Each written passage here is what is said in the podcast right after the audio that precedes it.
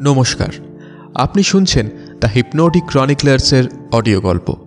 আমাদের পরের ভিডিওটির নোটিফিকেশন পেতে প্লিজ আমাদের চ্যানেলটি সাবস্ক্রাইব করুন লাইক ও শেয়ার করতে কিন্তু ভুলবেন না। এখন থেকে ইউটিউব ছাড়াও আপনি আমাদের গল্প শুনতে পারেন Gaana Spotify Jio Saavn Amazon music Google podcast Stitcher এবং আরও অন্যান্য অডিও প্ল্যাটফর্মে আজ আপনাদের জন্য রয়েছে sir Arthur Conan ডয়েলের the memories of Sherlock Holmes সংকলন থেকে the adventure of the resident patient অবলম্বনে মৃত্যু ফাঁস। এই কাহিনী প্রথম প্রকাশিত হয় দ্য স্ট্র্যান্ড ম্যাগাজিনের আঠেরোশো তিরানব্বই সালের অগস্ট মাসে। গল্পে শার্লকের ভূমিকায় রয়েছে Joydeep Dutta, doctor Trevelyan Subhendu, Blessington Jayanta Basu, Lanner Debraj এবং ডক্টর ওয়াটসন, আমি, শুভজিৎ। গল্পটি নাট্যরূপ দিয়েছে শতরূপা। সাউন্ড এডিটিংয়ে রয়েছে শুভেন্দু, শতরূপা এবং দেবরাজ। পোস্টার ডিজাইন করেছে শঙ্খ এবং সমগ্র পরিচালনা করেছে শুভেন্দু। শুরু হচ্ছে আমাদের আজকের কাহিনী, মৃত্যু ফাঁস।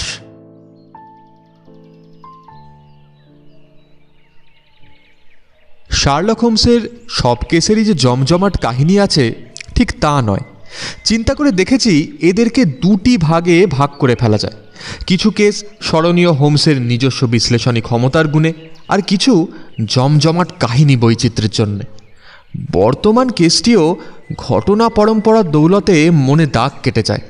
কিন্তু হোমসের অবদান সেখানে খুবই সামান্য।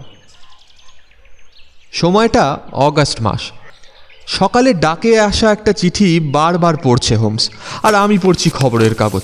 কিন্তু কিছুই ভালো লাগছে না। খবরই তো নেই। পার্লামেন্ট মুলতুবি, ছুটি কাটাতে সবাই এখন শহরের বাইরে। আমারও বেরিয়ে পড়ার ইচ্ছে ছিল, কিন্তু পকেটে পয়সা নেই বলে বেরোতেই পাচ্ছি না। তাছাড়া আমার এই সৃষ্টি ছাড়া বন্ধুটির প্রকৃতির প্রতি কোনো আকর্ষণই নেই। যদি না, সেখানে কোনো রহস্যের গন্ধ থাকে। হোমস বসে বসে কি যেন ভাবছে। কথাবার্তা সম্ভব নয় বুঝে খবরিন কাগজখানা ছুঁড়ে ফেলে দিয়ে আকাশ পাতাল ভাবনায় ডুবে গেলাম। এমন সময় আচমকা হোমসের গায়ে পড়া মন্তব্য ভেসে এলো। ওয়াটসন ধরেছ ঠিক। বোকারাই এভাবে ঝগড়া মিটোয়। হ্যাঁ একদম ঠিক বলেছ। বললাম সোচ্ছ্বাসে বড় মুহূর্তেই খেয়াল হলো আরে আমার মনের কথার প্রতিধ্বনি হোমসের কণ্ঠে কেন? সোজা হয়ে বসে বিস্মিত হয়ে বিস্ফারিত চোখে চাইলাম ওর দিকে ব্যাপার কি, হোমস? কিছুদিন আগে এডগার অ্যালানপোর রচনাবলী থেকে লেখা তোমাকে পড়ে শুনিয়েছিলাম। একজন যুক্তি বিশারদ তার সঙ্গী ভদ্রলোকের মনের অব্যক্ত ভাবনাগুলো হু বহু বলে গিয়েছিল। শুনে তুমি বলেছিলে এ হলো লেখকের কল্পনার লাগাম ছাড়া দৌড়। আমি বলেছিলাম ঠিক ওই রকমটি কিন্তু আমিও করি। তোমার বিশ্বাস হয়নি? না ঠিক সেরকম নয়। অবিশ্বাসটা মুখে প্রকাশ করনি কিন্তু চোখে মুখে ফুটে উঠেছিল। তাই এখন কাগজ ফেলে দিয়ে যখন সাত পাঁচ ভাবতে বসলে তোমার প্রত্যেকটা চিন্তা বাইরে থেকে পড়তে পারছিলাম। কিন্তু আমি তো চুপ করে বসে আছি। পো যার কথা লিখছেন মানে যার ভাবনার চেহারা বাইরে থেকে আঁচ করা গিয়েছে সে তো এক জায়গায় এভাবে বসে থাকেনি। কখনো আকাশে তারা দেখেছে কখনো পাথরে হোঁচট খেয়েছে। মানুষের মুখ হলো মনের আয়না। তার মানে মুখ দেখে মনের কথা বুঝতে পারো? মুখের অবয়ব আর চোখের ভাষা দুটোর মধ্যে মনের চিন্তা ফুটে ওঠে। চিন্তার শুরু কখন খেয়াল আছে? না তো। আমি বলছি শোনো। খবরের কাগজখানা ছুঁড়ে ফেলতেই আমার চোখ পড়ে তোমার ওপর। দেখলাম তিরিশ সেকেন্ড শূন্য চোখে তাকিয়ে রইলে। অর্থাৎ মৌন চিন্তা শূন্য তারপরই চোখ পড়ল জেনারেল গর্ডনের বাঁধানো ছবিটার ওপর। মুখ চোখের চেহারা একটু পাল্টালো। অর্থাৎ ভাবনার আনাগোনা শুরু হলো। এরপরেই হেনরি ওয়ার্ড বিচারের না বাঁধানো ছবিখানার দিকে তাকিয়ে যা ভাবলে তা মুখেই প্রকট হলো। ভাবলে এ ছবি বাঁধালে ফাঁকা জায়গাটা তো ভরাট হবেই গর্ডনের ছবির পাশে মানাবেও ভালো। অসাধারণ ঠিক ধরেছ দেখছি। আবার তাকালে বিচারের ছবির দিকে। এবার নিবিড়ভাবে বিচারের চোখ, মুখ নিরীক্ষণ করলে। আস্তে আস্তে তোমার মুখ থেকে আলোড়ন মিলিয়ে গেল। মুখ নিস্তরঙ্গ। অর্থাৎ মন স্মৃতির অমন্থনে ব্যস্ত। অথচ তাকিয়ে আছো ছবির দিকে। তাকিয়ে তাকিয়ে ভাবছিলে মানুষটার প্রতি অবিচার করা হয়েছিল। আস্তে আস্তে তোমার চাহনি ছবির ওপর থেকে সরে এলো। কিন্তু ভাবনা তখনও অব্যাহত রইল। অর্থাৎ ছবির মানুষকে নিয়ে আর ভাবছ না, ভাবছ এবার সেই ভয়ঙ্কর গৃহযুদ্ধের কথা। কেননা তোমার চোখ জ্বলে উঠল, ঠোঁট শক্ত হয়ে গেল, হাত মুঠো করে ফেললে। তারপরেই মুখটা বিষণ্ণ হয়ে গেল। আপন মনে মাথা নাড়লে। যুদ্ধে যারা প্রাণ হারিয়েছে তাদের কথা ভেবে তোমার মুখটা ম্লান হয়ে গেল। আস্তে আস্তে তোমার নিজের ক্ষত চিহ্নতে হাত বুলোলে ফিকে হাসি হাসলে। এ হাসি আমি চিনি। দেশে দেশে ঝগড়া মেটানোর জন্য রক্তক্ষয়ী এ পন্থাটা যে কতখানি অসঙ্গত, তা ভেবে তুমি নিজের মনেই হেসে উঠলে। চিন্তার এই পর্যায়ে একমত হলাম তোমার সঙ্গে এবং তা জানিয়ে দিলাম। একেবারে ঠিক। সেদিনকার সন্দেহ তাহলে মিটলো তো? চলো এবার বাইরে বেরিয়ে একটু হাওয়া খেয়ে আসা যাক।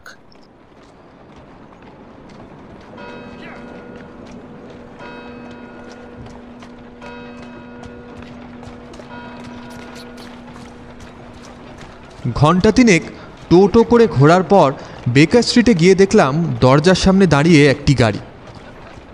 ডাক্তারের গাড়ি দেখছি। নতুন পসার শুরু করেছেন। জেনারেল প্র্যাকটিশনার, বিশেষজ্ঞ নন। তবে খাটিয়ে ডাক্তার, এসেছেন পরামর্শ করতে।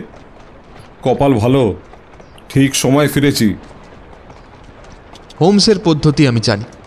গাড়ির আলোর পাশে ঝোলানো বেতের বাস্কেটে কি কি ডাক্তারি যন্ত্রপাতি রয়েছে এবং তাদের অবস্থা দেখেই বুঝলাম ঝট করে এতগুলো কথা বলল সে। ঘরের জানলায় আলো জ্বলছে। রাত দশটায় এসছেন মানে নিশ্চয়ই সমস্যা নিয়ে এসেছেন। কৌতূহলী হয়ে ঘরে ঢুকলাম।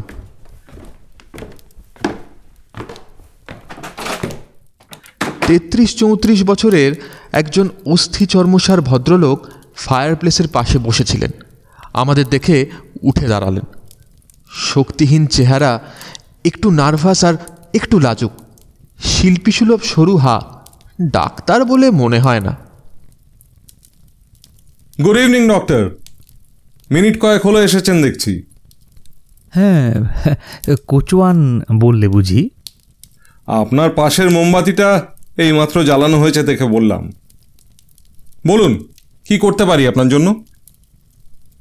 নমস্কার আমার নাম ডক্টর ট্রেভেলিয়ান। থাকি চারশো তিন নম্বর ক্রুক স্ট্রিটে। নিউরোলজি নিয়ে আপনি একটা বই লিখেছেন না? খুশি হলেন ভদ্রলোক। রক্তিম মুখে বললেন হ্যাঁ আপনি বইটা পড়েছেন? প্রকাশকের হিসেব অনুযায়ী নাকি বিক্রি হয় না? আমার আসলে স্নায়ুরোগ বিশেষজ্ঞ হওয়ার ইচ্ছে আছে। বাই দ্য ওয়ে আপনিও কি ডাক্তার? হ্যাঁ আমি যুদ্ধে গেছিলাম। এখন অবসর নিয়েছি। হো good to know that mister Holmes আমার বাড়িতে পরপর এমন সব ঘটনা ঘটছে যে আপনার কাছে ছুটে না এসে পারলাম না। আপনি এখানে বসুন আর ঘটনাটা আমাদের খুলে বলুন। ধন্যবাদ। কতকগুলো কথা এতই তুচ্ছ যে শুনলে আপনার হাসি পাবে, কিন্তু না বললেও রহস্যটা স্পষ্ট হবে না। তাই সব বলব একেবারে শুরু থেকে। প্রথমেই বলি, ছাত্র হিসেবে আমি ভালো ছিলাম। ডিগ্রি নেওয়ার পর নিউরোলজি নিয়ে কিছু গবেষণাও করেছিলাম। তারপর ওই বইখানা, ওটা লিখে ক্রস, পিনকার্টন, পদক আর পুরস্কার দুটোই পাই। কিন্তু জমিয়ে প্র্যাকটিস করার মতো পয়সা আমার ছিল না। লন্ডনের অভিজাত এলাকায় ঘর ভাড়া আকাশ ছোঁয়া, ডাক্তারি সরঞ্জামের খরচও অনেক। পশার না জমা পর্যন্ত হাতে টাকাও দরকার। এত পুঁজি আমার ছিল না। হঠাৎ আশ্চর্য একটা সুযোগ পেলাম। বছর কয়েক আগে ব্লেসিংটন নামে এক অচেনা ভদ্রলোক আমার সঙ্গে দেখা করলেন। এবং গায়ে পড়ে আমাকে সাহায্য করতে চাইলেন। ছাত্রজীবনে আমার সুনাম তিনি নাকি শুনেছেন, আর আমি যে পদক আর পুরস্কার পেয়েছি সে খবরও রাখেন। জিজ্ঞেস করে জেনে নিলেন যে আমি মদ খাই না, বদ কোনো নেশায় আসক্ত নই, অথচ পকেটে পয়সা নেই বলে পশার জমাতে পারছি না। উনি তখন বললেন, দেখুন, আমার বেশ কিছু টাকা এমনি পড়ে আছে। আমি তা খাটাতে চাই।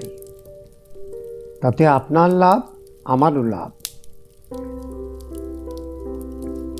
শুনে তো আমার দম বন্ধ হয়ে আসে আর কি। এই যে মেঘনা চাইতেই জল। উনি তখন খুলে বললেন প্রস্তাবটা। ঘর ভাড়া, সাজ সরঞ্জাম কেনা, লোকজনের মাইনে, সব খরচ ওর। আমার কাজ হবে কেবল রোগী দেখা। রোজগার যা হবে, তার তিন ভাগ উনি নেবেন, এক ভাগ নেব আমি।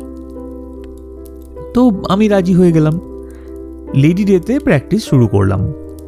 দোতলার সবচেয়ে ভালো ঘর দুটোয় উনি নিজে রইলেন। আসলে হার্ট খারাপ বলেই সবসময় ডাক্তারের সান্নিধ্যে থাকতেন। ঘর থেকে খুব একটা বেরোতেন না, কারোর সঙ্গে মিশতেনও না। কিন্তু প্রতিদিন সন্ধে হলেই নিচে এসে আমার খাতাপত্র দেখে গিনি পিছু পাঁচ শিলিং তিন পেনি আমাকে দিয়ে বাকিটা নিজের ঘরে বাক্সে মজুত করতেন। রোজগারও ভালোই হচ্ছিল। দেখতে দেখতে আমার পশার জমে উঠেছিল। আর এই কবছরেই ভদ্রলোক রীতিমতন বড় লোক হয়ে গেলেন আমার দৌলতে।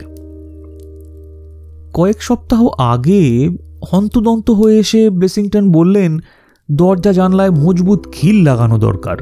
ওয়েস্ট এন্ডে নাকি সাংঘাতিক ডাকাতি হয়ে গেছে। ভীষণ উত্তেজিত দেখলাম ভদ্রলোককে। তারপর কয়েক সপ্তাহ অদ্ভুত অস্বস্তির মধ্যে দিয়ে কাটলো। সবসময় জানলা দিয়ে উঁকি মেরে দেখতেন বাইরে। রাত্রিরে ডিনারের পর একটু বেড়ানোর অভ্যেস ছিল ওর। তো তাও বন্ধ হয়ে গেল। দেখে শুনে মনে হলো ভয় সিঁটিয়ে আছেন সবসময়। কাকে বা কিসের জন্য এত আতঙ্ক? জিজ্ঞেস করতে গিয়ে হলো বিপত্তি। তেলে বেগুনে জ্বলে উঠলেন। কাজেই আমি আর ও নিয়ে কথা বলিনি। তারপরে আস্তে আস্তে সুস্থির হলেন। আগের মতো ডিনারের পর আবার বেড়ানো শুরু করলেন। তারপরেই এমন একটা ঘটনা ঘটল যে একেবারে বিছানা নিলেন। দুদিন আগে একটা চিঠি পাই আমি। চিঠিতে তারিখ, ঠিকানা কিচ্ছু নেই। লেখা ছিল, একজন রুশ ভদ্রলোক ডক্টর ট্রেভেলিয়ানকে দিয়ে মৃগী রোগীর চিকিৎসা করাতে চান। কাল সন্ধে ছটা পনেরো মিনিটে তিনি আসবেন ডাক্তারের চেম্বারে। ডাক্তারবাবু যেন হাজির থাকেন। মৃগী রোগীর চিকিৎসায় সবথেকে বড় অসুবিধে হলো রুগী পাওয়া। তাই খুব উৎসাহ পেলাম চিঠিটা পেয়ে। তো পরের দিন চেম্বারে এলেন দুজন। একজন রোগা, লম্বা, গম্ভীর, বয়স্ক, অতি মামুলি চেহারা। আর একজন যুবক। চওড়া বুক, ধারালো নাক। ভাঙা ভাঙা ইংরাজিতে যুবকটি পরিচয় দিলেন নিজেদের। বয়স্ক পুরুষ তার বাবা। মৃগী রোগীর প্রকোপে বড্ড কষ্ট পাচ্ছেন। বাবাকে আমার কাছে রেখে তিনি পাশের ঘরে গিয়ে বসলেন। বয়স্ক ভদ্রলোককে আমি পরীক্ষা শুরু করলাম। জবাব দিলেন উল্টোপাল্টা। বোধহয় ভাষাটা ভালো করে জানা নেই সেই জন্য। তো কিছুক্ষণ পরে কোনো জবাব না দিয়ে ফ্যাল ফ্যাল করে চেয়ে রইলেন সামনে।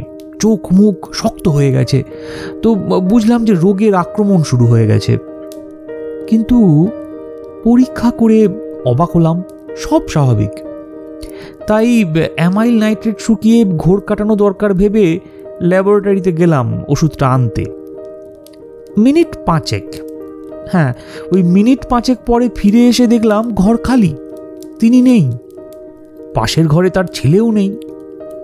চাকরটা নতুন, তেমন চটপটেও নয়। রুগী কোথায় সে বলতে পারল না। আওয়াজ টাওয়াজও নাকি পায়নি। দরজাটা ভেজানো, বন্ধ নয়। পুরো ব্যাপারটা একটা বিরাট রহস্য রয়ে গেল আমার কাছে। তো ব্লেসিংটন বেড়ানো শেষ করে ফিরে এলেন একটু পরে। ইদানিং ওর সঙ্গে কথা খুবই কম বলি, তাই এ প্রসঙ্গে আর কোনো কথা বললাম না। রুশ ভদ্রলোকরা আবার আসবেন সেটা ভাবিনি।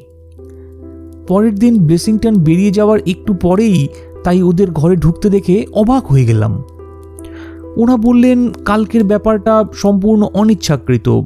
রোগের আক্রমণ কেটে যাওয়ার পর ভদ্রলোকের মনে হলো তিনি একটা নতুন জায়গায় বসে আছেন। কেন এসেছেন, কোথায় এসেছেন, কিছুই নাকি মনে করতে পারলেন না। প্রতিবার ঘোর কেটে যাওয়ার পর এই রকমই হয়, আগের কথা নাকি খেয়াল থাকে না। তাই সোজা বেরিয়ে যান ঘর থেকে, আর বাবাকে বেরিয়ে যেতে দেখে ছেলে ভাবেন যে ডাক্তারের সঙ্গে কাজ শেষ হয়েছে বলেই বুঝি বেরিয়ে যাচ্ছেন, তো পিছন পিছন তিনিও বেরিয়ে যান। বাড়ি যাওয়ার পর জানা যায় আসল ব্যাপারটা। শুনে একচোট হেসে নিয়ে নতুন করে রোগীর সঙ্গে আলোচনা করতে বসলাম। ছেলে সেই গেলেন পাশের ঘরে। আধ ঘণ্টা পরে প্রেসক্রিপশন লিখে দেওয়ার পর ছেলে এসে বাবাকে ধরে ধরে নিয়ে গেলেন বাইরে। একটু পরেই বেরিয়ে ফিরলেন ব্লেসিংটন। শটান চলে গেলেন ওপরের ঘরে। তারপরেই রেগে গিয়ে চেঁচামেচি করতে লাগলেন। কে ঢুকেছিল আমার ঘরে? কই? কেউ তো ঢোকেনি? মিথ্যা কথা। এখানে এসে দেখুন, তাহলেই বুঝবেন।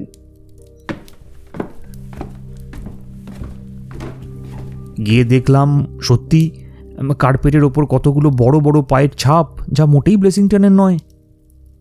কালকে বিকেলে তুমুল বৃষ্টি হয়ে গিয়েছিল, মনে আছে নিশ্চয়ই আপনার? বেশ বুঝলাম, রুশ রোগীর ছেলেটি ভিজে জুতো নিয়ে এই ঘরে ঢুকেছিলেন। জিনিসপত্রে হাত দেননি, কিন্তু বসবার ঘরে বসে না থেকে ওপরের ঘরে ঢুকে পাইচারি করে গিয়েছেন কার্পেটে। ব্যাপারটা এমন কিছু গুরুতর নয় যে ভেঙে পড়তে হবে। কিন্তু মিস্টার ব্লেসিংটন দেখলাম আতঙ্কে কাণ্ডজ্ঞান হারিয়ে ফেললেন।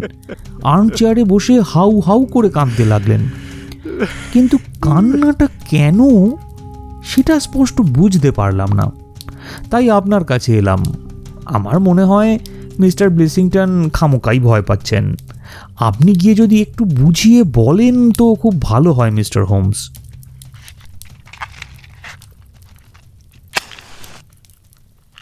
চোখ বুজে পাইপ টানতে টানতে সব কথা শুনল হোমস। ডাক্তারের কাহিনী যে তার মনে ধরেছে, পাইপ থেকে ধোঁয়া ছাড়ার ধরন দেখেই তা বুঝলাম। কাহিনী শেষ করেই উঠে পড়ল চেয়ার থেকে। পনেরো মিনিটের মধ্যেই এসে গেলাম ক্রুক স্ট্রিটে ডাক্তারের চেম্বারে। কার্পেট মোড়া চওড়া সিঁড়ি বেয়ে ওপরে উঠছি। এমন সময় ওপরের আলো নিভে গেল। অন্ধকারের মধ্যে থেকে ভেসে এলো কম্পিত কণ্ঠস্বর। খবরদার হাতে পিস্তল আছে। ওপরে উঠলেই গুলি চালিয়ে দেবো। এটা এটা এটা কি হচ্ছে মিস্টার ব্লেসিংটন? আরে ডাক্তার নাকি? সঙ্গে কারা? অন্ধকারেই বুঝতে পারলাম আমার এবং হোমসের সারা গায়ে হাত বুলিয়ে কে যেন পরীক্ষা করছে। তারপরেই জ্বলে উঠল আলো। কিছু মনে করবেন না একটু হুঁশিয়ার থাকা দরকার। আলো আসায় ভদ্রলোককে ভালো করে দেখলাম। এককালে খুব মোটা ছিলেন এখনও মোটা রয়েছেন কিন্তু আগের মতো আর নয়। মুখের চামড়া শিথিল হয়ে ঝুলছে। ভীষণ ঘাবড়ে যাওয়ায় গালের চামড়াও কাঁপছে। পাতলা চুল যেন ভয়ের চোটে খাড়া হতে চাইছে। আমরা এগিয়ে যেতেই হাতের পিস্তলটা পকেটে রেখে বললেন আসুন মিস্টার হোমস ডাক্তারের কাছে শুনেছেন তো? ঘরে কারা যেন ঢুকেছিল? তারা কারা মিস্টার ব্লেসিংটন? আপনাকে খুন করতেই বা চাইছে কেন? তা তো জানি না আপনার মুখেই শুনব বলেই তো আপনাকে ডাকলাম। আপনি জানেন না? আসুন আসুন ওপরে আসুন। ভদ্রলোকের পেছন পেছন ওপরের ঘরে গেলাম। সুন্দরভাবে সাজানো ঘরের এক কোণে রাখা একটা বিরাট বড় কালো বাক্সের দিকে আঙুল তুলে ব্লেসিংটন বললেন আমার সারা জীবনের টাকা ওর মধ্যে আছে। ব্যাংকে আমি ভরসা পাই না। জীবনে একবারই টাকা খাটিয়েছি ডাক্তারের মারফত। ঘরের লোক ঢুকেছে দেখে সেই কারণেই এত ঘাবড়ে গেছি। মিস্টার ব্লেসিংটন আমাকে ঠকালে কিন্তু সাহায্য পাবেন না। সবই তো বললাম। তাহলে চললাম। সে কি? কি করা উচিত সেটা তো বলে যান। যা সত্যি তা বলা উচিত। এরপর আর ওখানে দাঁড়াল না হোমস। বিরক্ত মুখে আমাকে নিয়ে রাস্তায় নেমে এলো। হাঁটতে হাঁটতে বলল অযথা তোমাকে ঝামেলায় টেনে আনার জন্য আমি দুঃখিত বাচ্চান তবে ব্যাপারটা ইন্টারেস্টিং তা তো বুঝলাম কিন্তু মাথায় তো কিছুই ঢুকছে না। দুজন অথবা তিনজন লোক রয়েছে এর মধ্যে। ব্লেসিংটনের ওপর তারা ক্ষেপে আছে।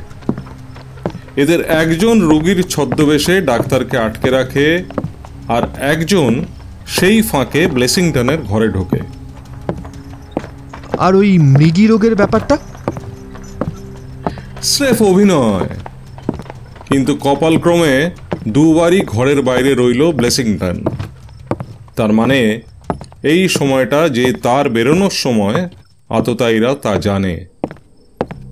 চুরির উদ্দেশ্যে ঘরে ঢুকলে জিনিসপত্র নাড়াচাড়া করত। তাছাড়া, প্রাণের ভয় থাকলে চোখ দেখলেই তা বোঝা যায়। ব্লেসিংটনের চোখে আমি মৃত্যু ভয় দেখেছি। ও জানে কারা ঘরে এসেছিল কিন্তু চেপে যাচ্ছে। অথবা হয়তো ঘরের মধ্যে লোক ঢোকার ব্যাপারটা পুরোটাই মন গড়া। এই ডক্টর ট্রেভেলিয়ান বানিয়ে বানিয়ে বলছেন নিজেই হয়তো ঢুকেছিলেন কোনো বদ মতলবে। সে সম্ভাবনা বাতিল করে দিয়েছি কার্পেটের উপর জুতোর ছাপ দেখে। মাপটা ডাক্তারের জুতোর মাপের চেয়ে বড়।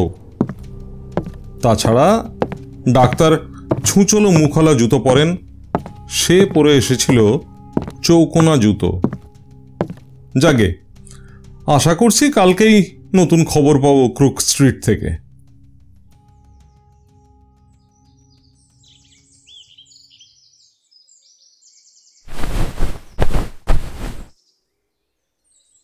সত্যিই খবর এলো। সাত সকালে ধর্মড়িয়ে বিছানায় উঠে বসলাম হোমসের ধাক্কায়। চিরকুট এসছে ডক্টর ট্রেভেলিয়ানের কাছ থেকে। নোটবুক থেকে ছেঁড়া কাগজে দ্রুত হাতে লিখেছেন, এক্ষুনি আসুন। চিরকুট পাঠিয়েছেন কোচুয়ানের হাতে। নিচে দাঁড়িয়ে রয়েছে সে গাড়ি নিয়ে। ঠিক ঠিক পনেরো মিনিট লাগল ডক্টরের চেম্বারে পৌঁছতে। আমাদের দেখেই চেঁচিয়ে উঠলেন ভদ্রলোক। ও আপনারা? সর্বনাশ হয়ে গেল। মিস্টার ব্লেসিংটন সুইসাইড করেছেন। কাল রাতে গলায় দড়ি দিয়েছেন। কি করি বলুন তো? সব গুলিয়ে যাচ্ছে আমার। পুলিশ অবশ্য এসে গেছে। উপরে আছে। জানলেন কখন? এই তো ব- সকাল সাতটা নাগাদ আহ, রোজকার মতো চা নিয়ে গিয়েছিল পরিচারিকা। দেখল ঘরের ঠিক মাঝখানে ঝুলছেন। ল্যাম্পের হুকে দড়ি বেঁধে কালো বাক্সটা থেকে লাফিয়ে ঝুলে পড়েছেন। চিন্তামগ্নভাবে কিছুক্ষণ দাঁড়িয়ে রইল হোমস। তারপর ডাক্তারের পেছন পেছন ওপরের ঘরে উঠলাম। ঢুকেই দেখলাম সেই ভয়াবহ দৃশ্য। ঝুলন্ত অবস্থায় ব্লেসিংটন যেন আরও মোটা হয়ে গিয়েছেন। ছাল ছাড়ানো মুরগির গলার মতো গলাটা বেরিয়ে আসছে। বাদবাকি দেহটাও নরদেহ বলে মনে হচ্ছে না। অত্যন্ত অস্বাভাবিক, অত্যন্ত বেমানান লাগছে সব কিছু গোড়ালিও ফুলে উঠেছে। পাশে দাঁড়িয়ে চটপটে চেহারার একজন পুলিশ ইন্সপেক্টর নোট বই খুলে কী সব যেন লিখছে। হোমসকে দেখেই স্বাগত জানালো। হোমস বলল আরে ল্যানার্ড যে কি বুঝলে? ভয়ের চোটে মাথা ঠিক রাখতে পারেননি ভদ্রলোক। ওই দেখুন না শোয়ার ফলে বিছানা দেবে রয়েছে। তারপর ভোর পাঁচটা নাগাদ উঠে ঝুলে পড়েছেন। জানেন তো বেশিরভাগ লোক ওই সময় আত্মহত্যা করে।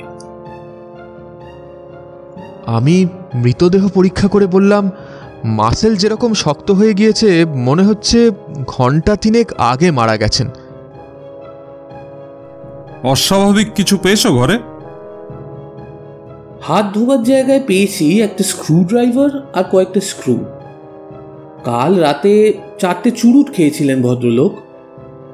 পোড়া অংশগুলো পেয়েছি ফায়ার প্লেসে এ দেখুন। চুরুটের হোল্ডার? না। চুরুটের বাক্স? এই তো কোটের পকেটে ছিল। দেখি বাক্সটা। হুম হাভানার চুরুট। কিন্তু এই পোড়া চুরুটগুলো ওলন্দাজরা আমদানি করেছে তাদের পূর্ব ভারতীয় উপনিবেশ থেকে। এসব চুরুট খড়ে মোড়া থাকে। একটু বেশি লম্বাটে আর সরু হয়। বলতে বলতে পোড়া চুরুট চারটে ঘুরিয়ে ফিরিয়ে দেখে নিল হোমস। তারপর বলল দুটো সাজানো। দাঁত দিয়ে কাটা। ল্যানার এটা আত্মহত্যা নয় খুন। ঠান্ডা মাথায় মার্ডার। অসম্ভব। কেন? এত ঝামেলা পাকিয়ে কেউ খুন করে না সেটাই তো দেখতে হবে। তা খুনিরা বাড়িতে ঢুকলো কীভাবে? সামনে দরজা দিয়ে। কিন্তু দরজা তো ভেতর থেকে বন্ধ ছিল। চলে যাওয়ার পর বন্ধ করা হয়েছিল। এটা জানলেন কি করে? চিহ্ন দেখে? দাও আরও খবর দিচ্ছি তোমাকে। এরপর দরজার কাছে গিয়ে উল্টে পাল্টে চাবিটা দেখল হোমস। দেখল চাবির গর্ত তারপর বিছানা কার্পেট চেয়ার ম্যান্টেল পিস মৃতদেহ আর দড়ি পরীক্ষা করল। আর সবশেষে দড়ি কেটে ডেড বডি শোয়ানো হলো চাদরের ওপর। দড়িটা কোত্থেকে এলো? ডক্টর ট্রেভেলিয়ান বিছানার তলা থেকে এক বান্ডিল দড়ি বার করে বললেন এই যে এখান থেকে কেটে নেওয়া হয়েছে। পুড়ে মরার ভয়ে দড়ি রাখতেন খাটের তলায়। সিঁড়িতে আগুন লাগলে জানলাগুলো যাতে পালাতে পারেন। ফলে ওদের ঝামেলাও কমে গেল। ম্যান্টেল পিস থেকে ব্লেসিংটনের এই ছবিখানা নিয়ে চললাম। কাজে লাগবে। কিন্তু কিছু তো বলে গেলেন না উনি। তিনজন এসেছিল একে খুন করতে। রুশ রুগীর ছদ্মবেশে বয়স্ক লোকটিকে মাঝে রেখে পা টিপে টিপে সিঁড়ি বেয়ে ওপরে উঠেছিল তিনজনে। সবার আগে ছিল সেই ছদ্মবেশী রুগীর সাজানো ছেলে। দরজা খুলে বাড়ির দিয়ে ঢুকিয়েছিল যে তার হদিশ এখনও পেলাম না। ল্যানার চাকরটাকে গ্রেফতার করো। ডাক্তারের মুখে শুনেছি সে নতুন এসেছে কাজে। সে বেটা পালিয়েছে। সে ছিল সবার পেছনে। হোমস, এত কথা তুমি কি করে বলছো?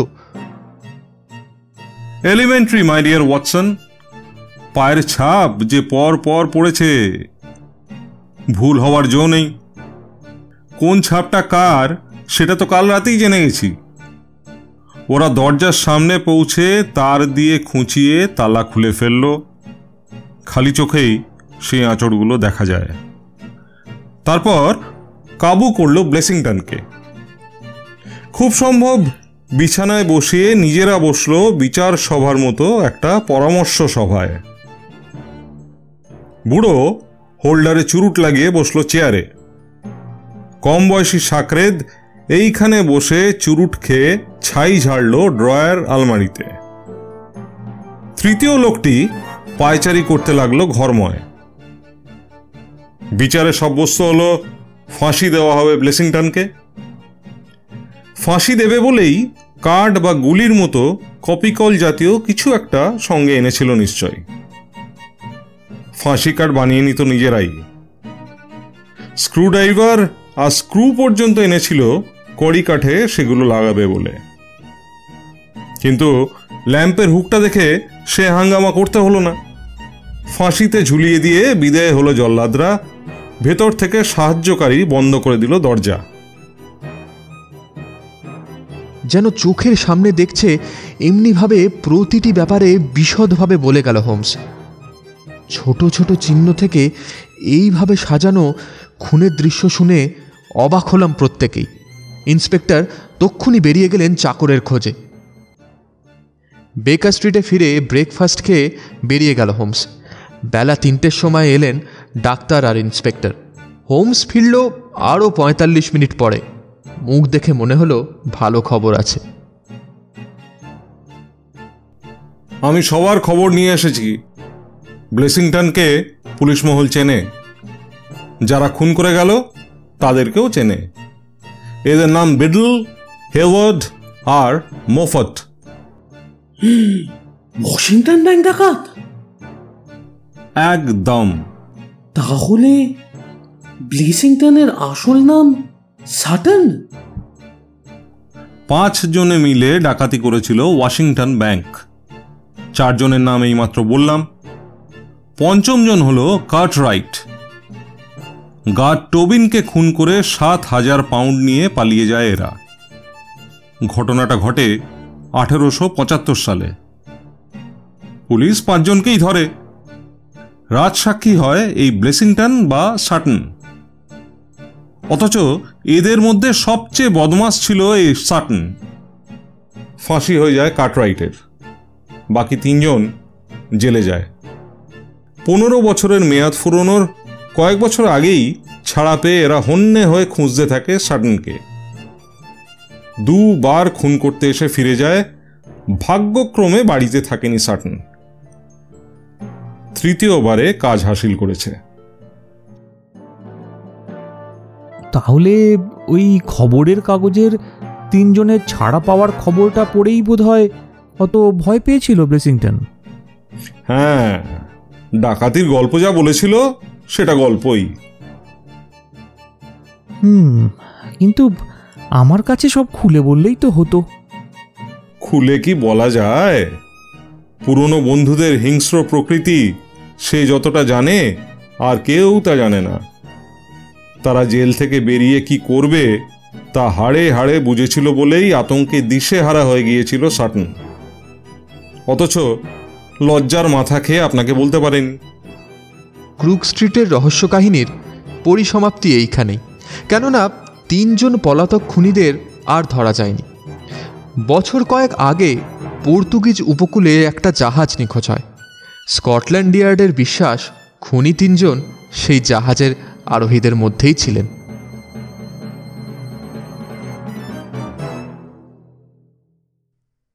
এতক্ষণ শুনছিলেন শার্লক হোমসের গল্প মৃত্যু ফাঁস। আমাদের পরিবেশনা ভালো লেগে থাকলে প্লিজ ভিডিওটি লাইক করুন, শেয়ার করুন আর কমেন্ট বক্সে অবশ্যই লিখে জানান আপনার অভিজ্ঞতা। সাবস্ক্রাইব করতে কিন্তু ভুলবেন না। ধন্যবাদ।